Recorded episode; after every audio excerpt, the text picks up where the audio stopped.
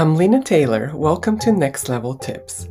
I believe that one of the most valuable skills is the ability to transform obstacles into opportunities. All of us face challenges and setbacks, but how we show up for ourselves in those defining moments is what we talk about in this podcast. Get inspired with these stories and create the opportunities you've always wanted.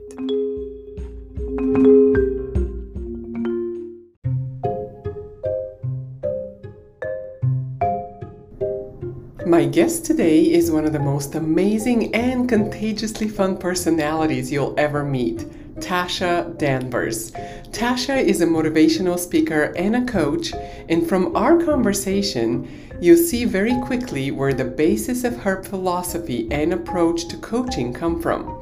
It's her ability to combine laughter and lightheartedness with the exquisite determination of a champion that sets her apart. This ability allowed her to excel in track and field and win an Olympic medal at one of the hardest disciplines, the 400 meter hurdles. Listen to our conversation and pay particular attention to her tips on how to perform at your best under extreme pressure. Also, and I won't spoil this for you, you have to hear the story of the moment when Tasha discovers she's expecting a child when she is at the height of her career and what happens next.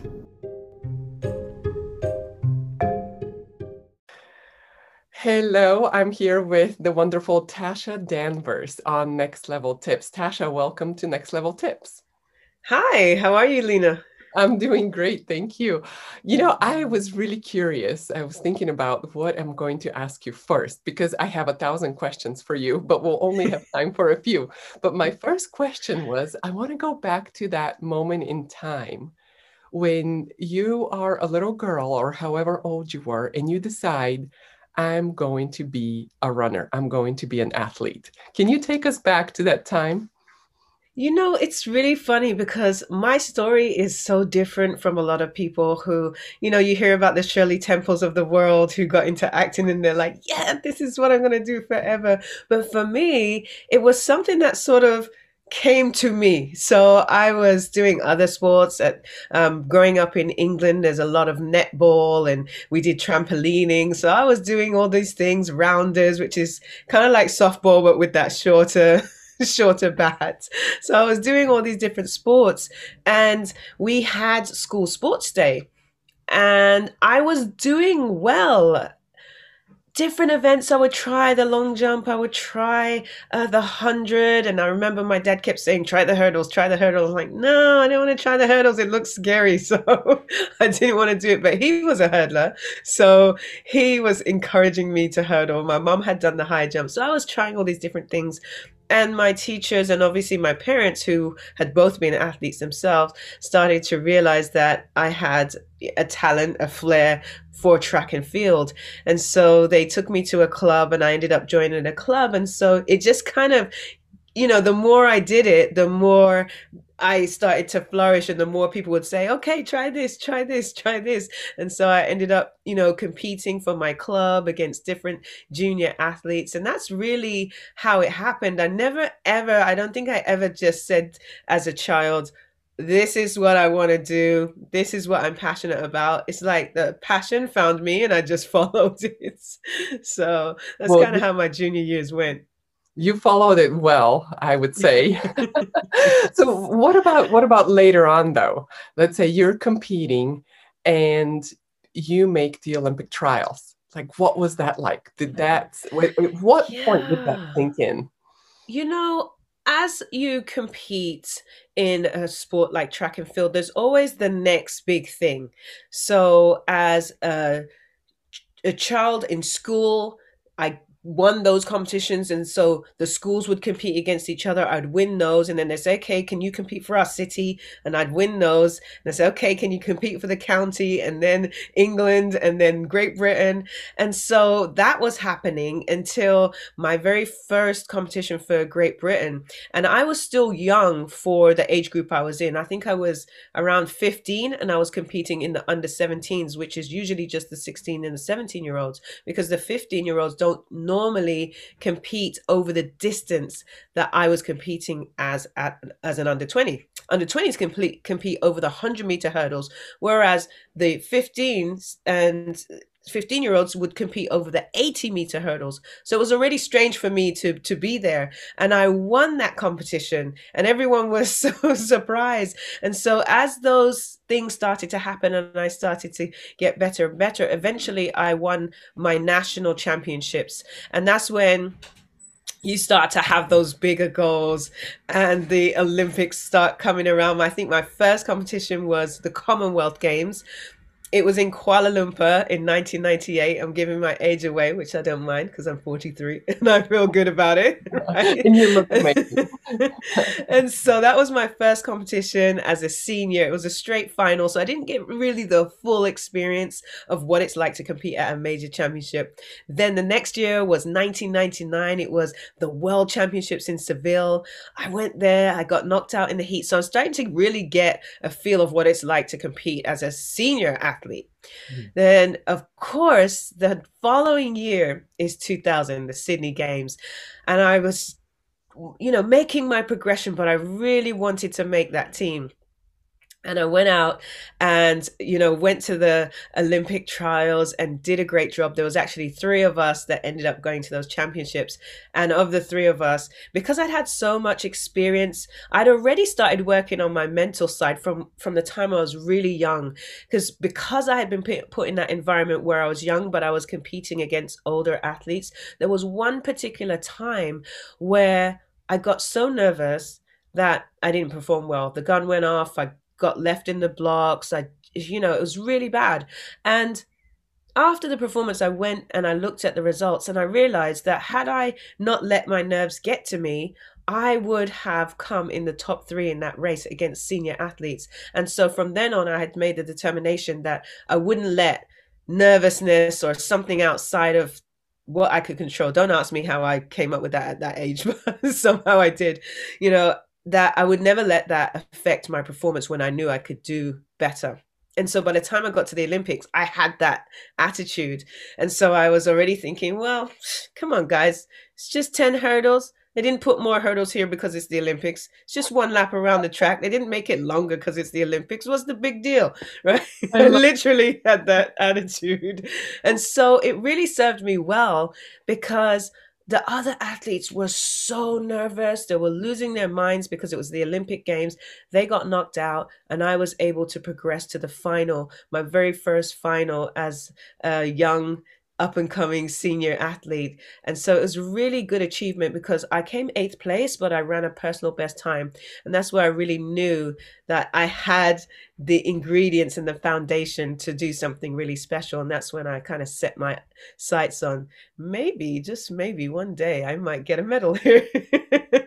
so that's kind of my story. It's amazing. I love how you took that moment where, you know, you felt that you didn't perform well and then you had the courage to dive into that moment. You know a lot of people at that time would try to get mad about you know what something that's outside of their control. And it often happens like even when we're interviewing for jobs and we don't get those jobs but you took that moment and you dove into it and you figured out exactly how you would use that to your advantage and you came up with that strategy that ended up serving you well. So you make Absolutely. the final in the Sydney Olympic Games, which is absolutely amazing um, accomplishment for any track athlete. And then we know that you are cruising to some of the top places in the world leading into the Athens Games. And take us in that moment when you find out that you are expecting a child and what that means in your life, in your career. Right, absolutely. So, you know, everything's going well, everything's going according to plan. I'm having a great uh having great progressions in my career. Things are moving in the right direction, heading towards the Athens Games.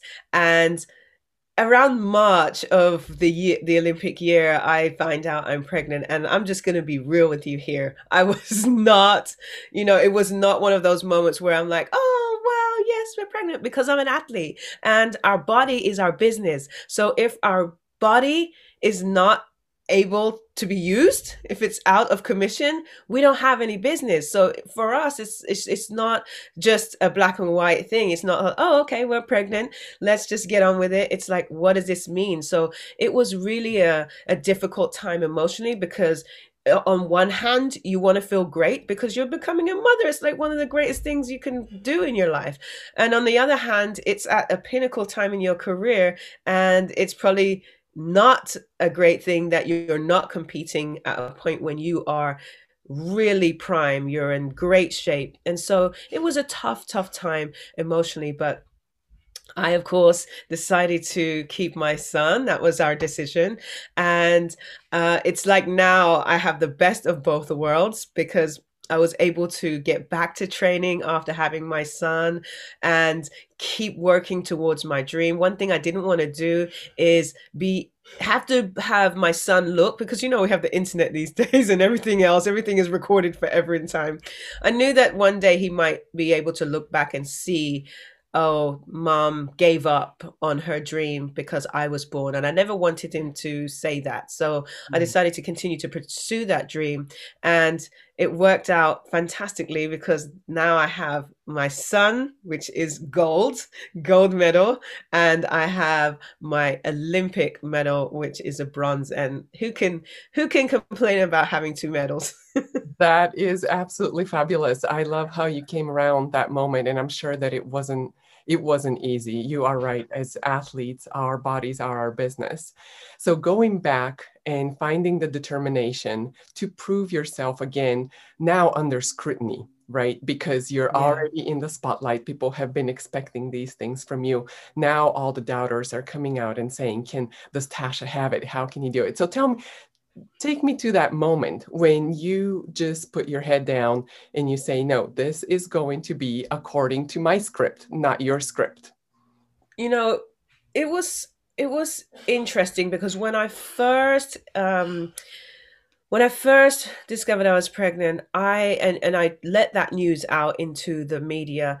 It was it was a surprise, I would say, the reaction that I got. In fact, one of the journalists that was interviewing me at the time said that some of the comments that he had gotten from people higher up in the federation were so bad he couldn't print them and if anyone knows anything about the british press there's not a lot they don't print. So for him to say that was was a big deal that means these were really not nice comments. And so that was a bit of a shock and quite hurtful because i had been in the sport for a really long time by then. And so I had some really down times, but once I made the determination that I would still try to pursue my dream, I remember a, a, certain day after practice. In fact, it was the first day after having my son, I should say. It was the first day after having my son that I came to begin practicing out there on the track. And, you know, I had been working out during my pregnancy, doing spinning classes. Early on, I did some stairs and things like that, you know, because as an athlete, you don't want to just stop working out. That's your body will not understand what's happening. So you want to con- continue to a certain degree what you have been doing before. So I go out for this first day of training and I did one lap. Now, my my event, you have to do lots of laps. You know, for people who don't really understand, I won't say the workouts, but let's say it's the equivalent of lots of laps to train for my event. And I did one lap and I was exhausted. It was like I had never worked out my entire pregnancy. And uh, in that moment, I said to myself, Tasha, listen, if this is something that you want to do, you're gonna you're gonna have to make a big decision right now that this really is what you want to do because it's probably gonna be the hardest thing you've ever done. And so I just made the determination in my head that I was gonna go for it and let the chips fall where they may. And I think after having my son is probably the hardest and most focused and most determined I've ever been in my life. And I see the results and, and got to see the results of, of what it means to not only work hard but work smart because I started to, you know, be more strategic about the way I was training and, and what kind of training I was doing. So um, I learned a lot through that experience. Absolutely, absolutely. I am just so curious about the moment when you are in the finals of Beijing.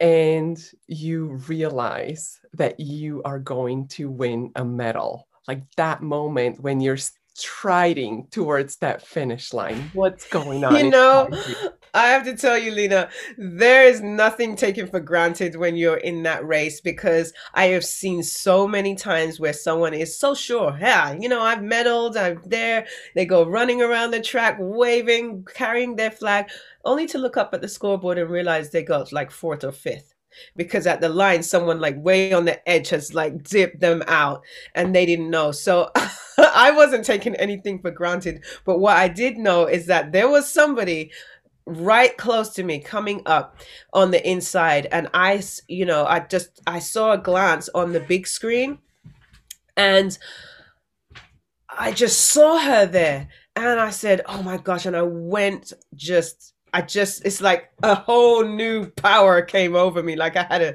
you know, you have the five gears in your cars. Like I found another eight gears and I just, ah!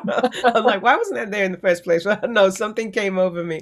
And, you know, probably something was coming over her as well because she could see she was like in arm's reach of a medal. And I think in the end, there was a tenth of a second between myself and, and Silver, and there was a tenth of a second between myself and fourth. So um, I was, I was so glad that I just had that fight to to push through because i have to say uh, for any athlete i think one of the worst places you can be is fourth because it's just right there just outside of the medal. So i was just so glad i could just get into that final medal spot. Unbelievable unbelievable performance. Well thank you so much for being with me today. I really appreciate it Thank you, Lena. I appreciate it. And I'm sure we'll talk again soon. we'll talk again for sure.